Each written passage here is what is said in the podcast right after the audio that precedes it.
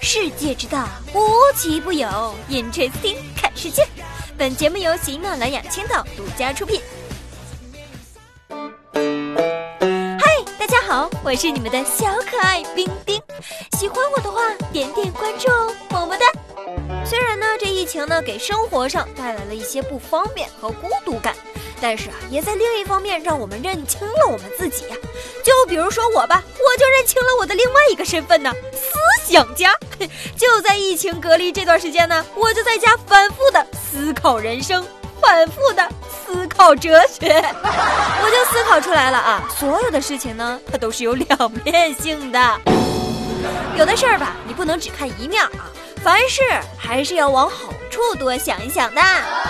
那受到新冠疫情的影响呢，这印度的人民呢也开始推行北欧式排队了，地上画着一个一个的小格子，人们呢那是有序的排着队，保持距离，嗯，做的非常好啊。再相比之下呢，新加坡就做的更加硬核了。前几天新加坡卫生部就宣布了，根据传染病法颁布的最新措施啊，是有法律效应的。什么意思呢？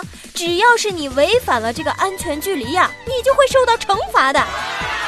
根据规定，食堂啊、超市啊，还有一些娱乐场所等等啊，必须确保人和人之间的距离呢是一米。除了学校还有工作之外，禁止十人以上的活动。违反规定就会被罚一万块钱的新元，也就是说咱们五万块钱的人民币，还有六个月的监禁。你瞅瞅，你瞅瞅，人做多好啊啊！真的是应了那句“社会你托哥，人狠话不多呀”。难怪人家新加坡疫情控制的快，你瞅瞅人家这个措施做的有多到位啊！俗话说得好，重罚之下必有懦夫。新加坡这整的绝对够到位。你再看看其他国家，哎呀，不予评论了。同样玩的比较狠的还有咱们国家义乌市的一名男子啊！前两天呢，义乌市公安局就通报一起案件，说有一个男子深夜街边烧纸，连拜二十一下，只因为啊在车内偷了大悲咒。男子说了，我在车里偷到大悲咒的时候，我就觉得很晦气，我就寻思在街边赶紧把它处理掉，而且我还在默念菩萨保佑，所以我觉得菩萨一定会保佑我的。大哥，老话说得好啊，佛不渡穷。怎么说呢？就是你是有点善根儿，对不对？至少还是有敬畏之心的。但是有些事儿啊，哥，不是不报，时候未到啊。偷海无涯，回头是岸，这就可以看出来身边有一个靠谱的朋友是有多么重要了吧？哎呀，其实交朋友嘛，哪有那么多讲究吗？什么绅士？背景、学历、颜值，那对我来说都不重要。最重要的是，只要是你能把我拍成小仙女，我就觉得你跟我天下第一好。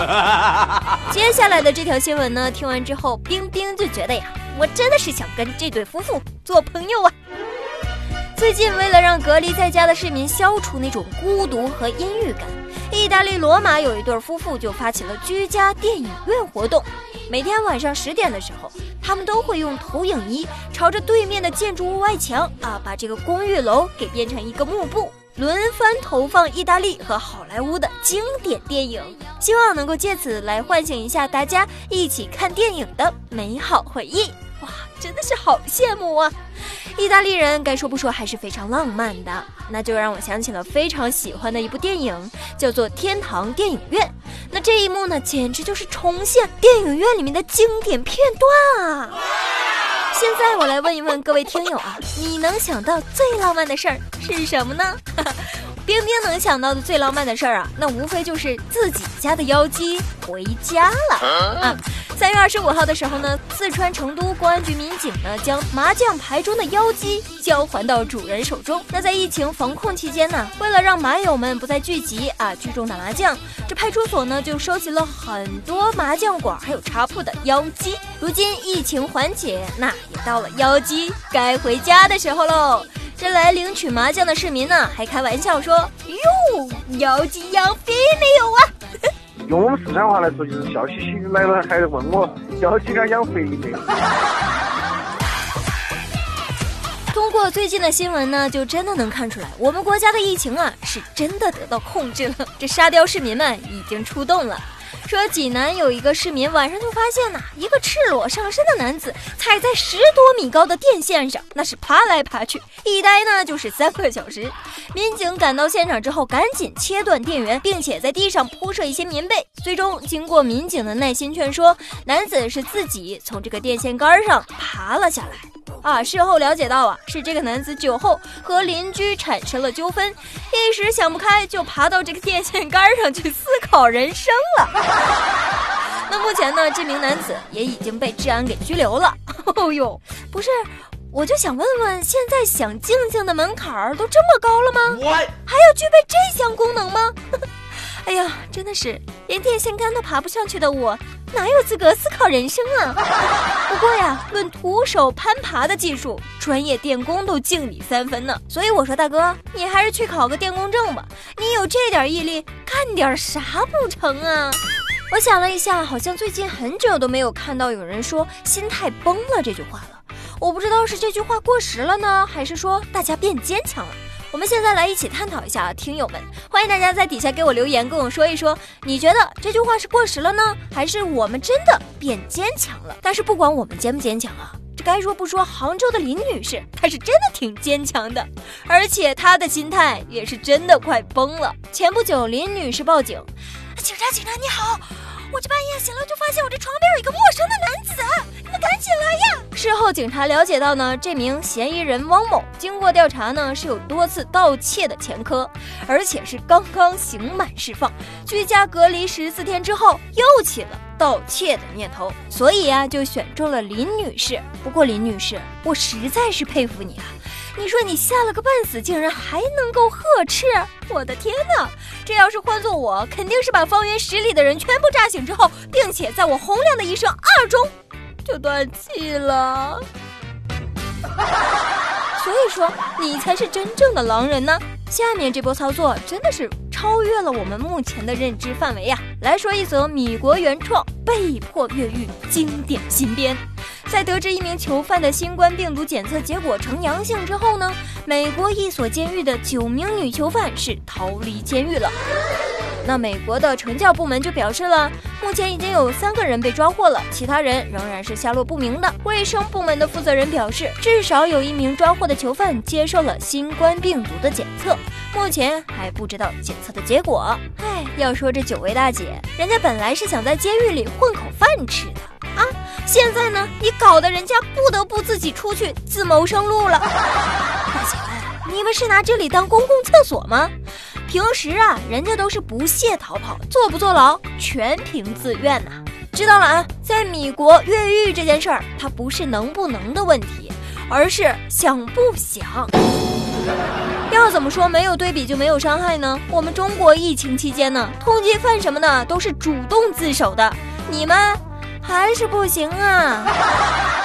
那在昨天的时候呢，张文宏医生也表示了，疫情啊，可能到十月之后还会有一波爆发。唉，就让我们在不易的二零二零中且行且珍惜吧。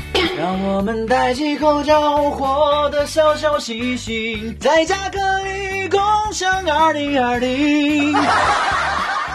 好啦，今天的 Interesting 就到这里了，我们明天不见不散吧。你是否还会牵挂我？我最亲爱的朋友啊，但我决定放下所有，走上去自由的路，你是